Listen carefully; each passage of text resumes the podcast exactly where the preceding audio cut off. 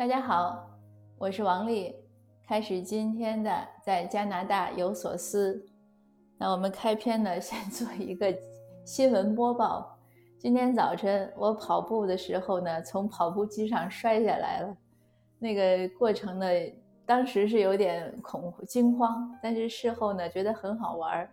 而且摔下来之后呢，我有一些呃反思吧，一些想法，也愿意和您分享。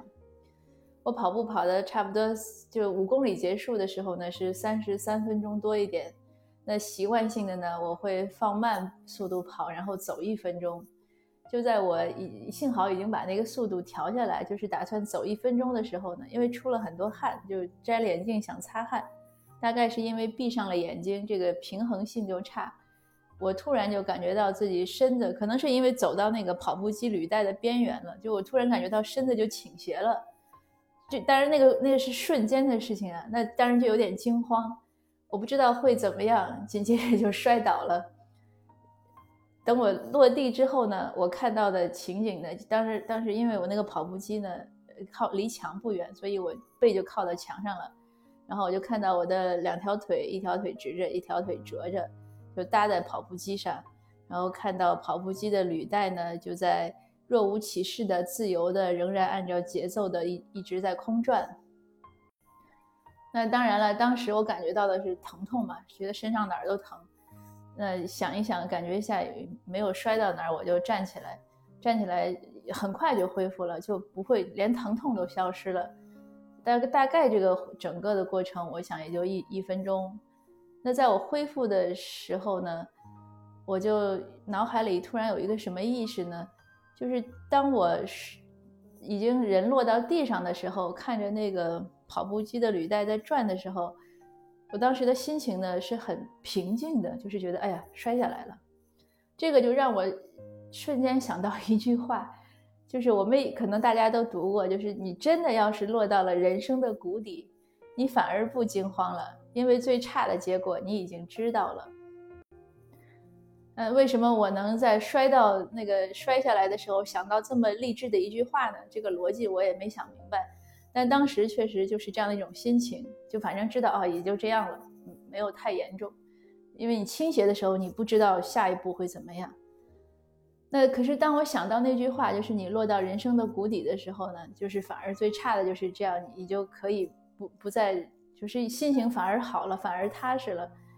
那这个话的下面一句就是什么呢？就是当你再往上走的时候，就是你任何一个任何一个前一个一个行动都是在前进，因为你已经落到谷底了。就这句话让我在那个时刻想到的是我父母的一个一件事情，就是大家都说我很乐观，那我有时候想，其实这也是有遗传，还有就是言传身教的影响。我前几天刚过完生日，就是我父亲在我这个年龄，恰巧呢遭遇了他做生意的时候呢，应该是第一次滑铁卢吧。我父亲呢，他是编辑，他也就是知识分子嘛，这样事业单位上班。嗯，但大家也知道那个时代有一些呃社会啊或者一些一些因因素影响吧，一些时政的影响。呃，他后来呢就他确实他下海经商是。应该也是很大程度是被迫的，就是不得不，呃，停薪留职，然后下海经商。因为你那个年代，当然现在也是一样。如果你你在单位里，啊，当然现在你可以去找工作，但是那个年代，八十年代末，嗯，好像你去找工作的那个几率也不是那么多。那当他不得不停薪留职呢，他就只能去做生意。因为我们当时还在，我和我姐还在上大学。那我爷爷奶奶呀，就是姥姥姥爷都在，还要养家糊口，压力也是很大的。那他做生意呢？嗯，你大家也可以想嘛，一个知识分子也没做过生意，而且我父亲呢也是个比较豪爽的人，他就很容易相信，就任何人跟他说的承诺，他都很很容易相信，就是比较容易，其实是比较容易吃亏上当。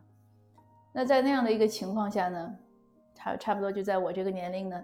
他就遭遇了一次非常大的一次的生意的这个失败，呃，说白了其实就是等于被人坑了，就是人家说订货，然后钱没给他，他把货造出来了，后来人家又不要了，就这么一个一个，现在看是个很简单的事情，但是当你真的遭遇这个事情的时候，那是个很大的事情，所以就赔的本来也没有太多的积蓄，刚开始做生意也没有太多的盈利，那真的是赔的倾家荡产，而且还有很大的负债在那儿，你要去给人家还债的，就是你把家卖了也还不了那个债。那在这个情况下，他们我父亲呢，他很顽强，他没有觉得说这个坎儿就过不去了。所以我父亲经常会教导我们，就是他说你什么时候是失败，就是你自己摔倒了爬不起来，你只要自己能站起来，这个事儿就能过去。那他就是又开始负债经营，一步一步走。当然，我为什么说这是他第一个滑铁卢？因为他就是比较豪迈嘛。那后面呢，可能又经历了两三次这样的事情，但是他都过来了，不管多大，那这就是。就是滑铁卢其实已经很大了，但是不管那个有那个很大有多大，他都很 tough，他也就都过来了，一直到现在七十多岁，那还挺好，也没有什么说，呃，生活有什么忧虑啊或者怎么样。那当时我母亲呢，我妈妈是医生，她是个非常非常温婉的人，她我们从小的时候，我妈妈都不会讲一句就是批评你的话。更别说重话，就是她都不会讲。她和单位的人呢，就是好到单位里不会有人说她不好。人家谁说谁谁要说我妈妈不好，那你这个人就有问题。他在单位呢和人也不说话，他做业务嘛。那除了他科室和他业务相关的，你像别的医生啊、护士，他在单位可能二十几年都不不知道人家名字，然后人家叫他名字，他他都不知道，哎，这对方是谁？就是他也不社交。一心钻业务，也不会和人主动的怎么样的去联络呀，或者怎么样，就是一说话就脸红，就和陌生人讲话。我这个这个，我我我和陌生人陌生人讲话，或者有的时候，呃，我也很容易脸红，这个就属于遗传了。但就是在这样的情况下，当我爸爸这个第一次生意失败，那那个货物堆了很多，欠债也很多，我妈还是很顽强，她就是。下班以后休息的时候，他可以一家一家的商店去推销这些东西，问人家要不要。当然，我我对我妈妈这个推销能力也不是很乐观呀，而且关键是那个货物确实很多，也不是她一个人能推掉的。但不管怎么说，他这种精神是非常非常可嘉的。也是在，我想也是在我妈的支持下，所以我爸爸这个这个坎儿呢，也就一两年、两三年就慢慢过去了。嗯，这个就是一个，我当时摔到地上，再站起来，想到人生谷底的时候，就突然想到了这件事情。那像我爸爸妈妈这么乐观的人呢，我也在生活中也遇到过。呃，有一位我的朋友，嗯，很遗憾他已经过世了，英年早逝。嗯，他是苏州人，在上海做生意。一一八年我回去的时候，他正好去世了。他也是非常的 tough 和就是非常的顽强。他生意几起几落，每一次我都觉得，哎呀，这个还行吗？他说没问题。他因为我们都是同行，他也认识我父亲，他就是经常以我爸爸为榜样。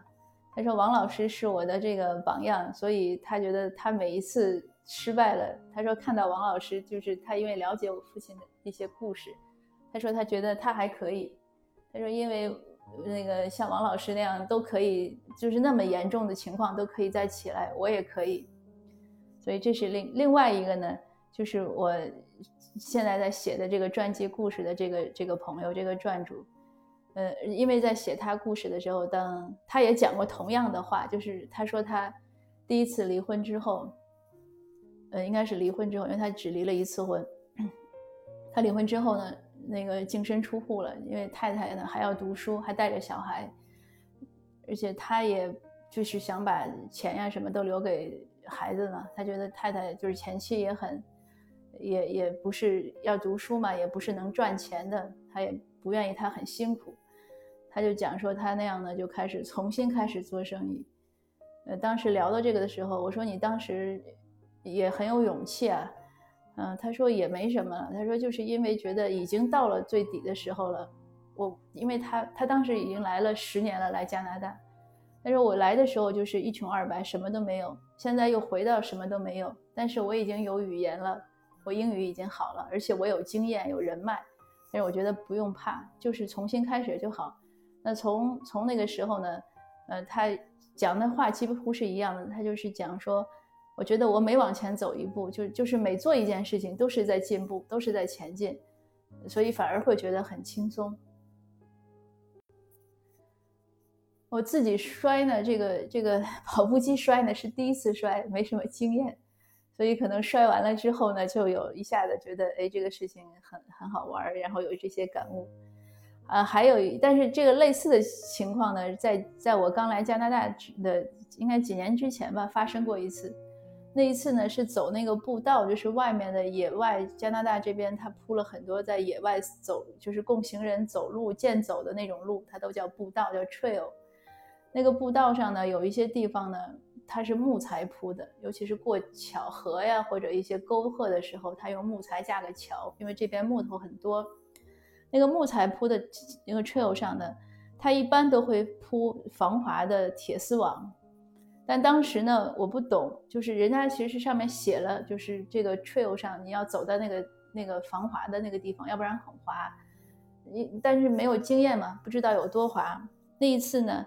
我是和一个朋友，一个 lady，我们两个在 trail 上，就是边走路边聊天。那如果我和男士走，那可能我就当仁不让的走在那个铁网上了，因为两个人都是女士嘛，那就那个铁网也比较窄，那我就让给他走，嗯，我就走旁边。那旁边确实很滑，我突然就觉得脚一滑，然后当时那一次呢摔的比较狠，那一次是先。就是躺平了，就是也从后仰平了，整个身子摔下去了。但是还没有等我，就是落踏实了，我知道我躺平仰倒了，我想哎也也就可以了。这个想法还没有想完的时候，身子又滚下去了。滚下去呢，幸好呢那个沟不是很深，大概一米。如果十米可能我就我就 over 了，但是一米呢还好，就又平趴的摔下去了。那一次比较严重，那次摔完了呢。摔得有点晕，所以呢就没有这一次这么多感悟。但是一样的情况就是，你当你真的落落定了之后，反而踏实了。一睁眼一看，哦，那个趴在那个水沟里了，然后再翻身看到我那个朋友在上面看我，他说你还行吗？我说还行，现在还醒着呢，就这样。但也是这走过这个有这个摔跤的这个这个经验之后呢，再以后就知道走那种 trail 呢，一定要走在铁丝网上。那在之前往前推呢？大学的时候，我们踩标本的时候，有一次也是这样很危险的摔。当时我看到一只红蜻蜓，很少见，就就拿着那个捕虫网去追它，然后追它飞到树丛上面，那我就去抓它的时候用捕虫网一脚踩空了。那个树丛其实是也是长在一个崖上面，它下面不是平路。我一个组的同学就讲说：“哎。”看见你去追追蜻蜓了，然后人就没了。他们跑过去一看呢，我又掉沟里了。然后那个，那那个沟也还好，不是那么深，就应该没有我，不会到两米。就总之我还能上去。但如果那是个悬崖，那就那就很危险了。呃，之后很多年以后，我看过一个台湾的一篇小说，就说一个人在捕昆虫的时候呢，呃，失足从悬崖上摔下去了。当时有一个可能一个朋友吧，和我一起看那个小说，他就说太夸张了，怎么会呢？我说会的，因为你没有捉过昆虫，你不知道 真的会有这种危险。当然，这一次的经验就是，以后不管在追逐什么的时候呢，要看一下脚下的路，这个是一定的。不不论是真的在捉那个虫子，还是你在生活啊，在工作中，这个确实给我一个很大的教训，就是后怕。有的时候也想呢，生命确实是一个奇迹。我们能一路平平安安的一直 一直，不管活到多少岁，都是一个奇迹，太不容易了。很多时候可能稍微不留意，大概呢就直接去就消失了吧。也说到这儿，也是和大家共勉吧，就是我们要珍惜这个，珍惜自己的生命，也是有一些。以前有一些有几个读友跟我联系过呢，他说他两三位吧，都是可能想不开的时候，想了想想了断生命的时候呢，大概没有什么人倾诉和我来聊天，那我都是一样的建议。我说活着就不容易，你能活下去就是一个成功。至于什么感情呀、什么生活呀、什么事业呀、什么财务上的损失，那些都是小 case 了，都是毛毛雨。那我追的那只蜻蜓呢？后来我又捉到一只同样的，我查了它的名字呢，叫赤足。我捉到之后呢，我就很珍爱的把它做成了标本。这个当然听着有点残忍，但是这个因为是我们当时的专业。那个标本呢，大学毕业之后我一直带在身边。后来过了一些年，有一天我突然发现，它那种耀眼的红色完全退掉了。变成了淡褐色，后来又变成了淡褐色。那个时候我想到的是什么呢？就是有可能我们倾尽生命去追逐的、去追求的一些东西，其实呢，也也就是那么一回事儿，可能后来就成了过眼烟云。那反过来再想也是一样的，当我们我们为觉得一些东西很重要。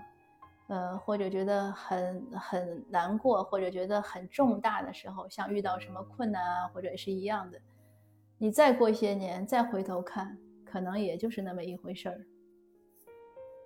那这个事情就是说来说去，道理还是一样的，就无论遇到什么困难呀，或者险阻，总是能过去的，因为它就是那么一回事儿。那如果我们为了一些，呃，一些自己觉得一定要。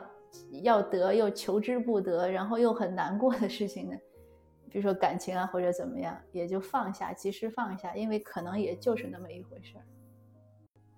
那好吧，就拉拉杂杂说了这么多，摔了不到两秒钟，说了快十七分钟了，呃，和大家呃共勉吧，我们一起来好好的享受生活，建设生活，嗯，祝福大家越来越好，谢谢，下次见。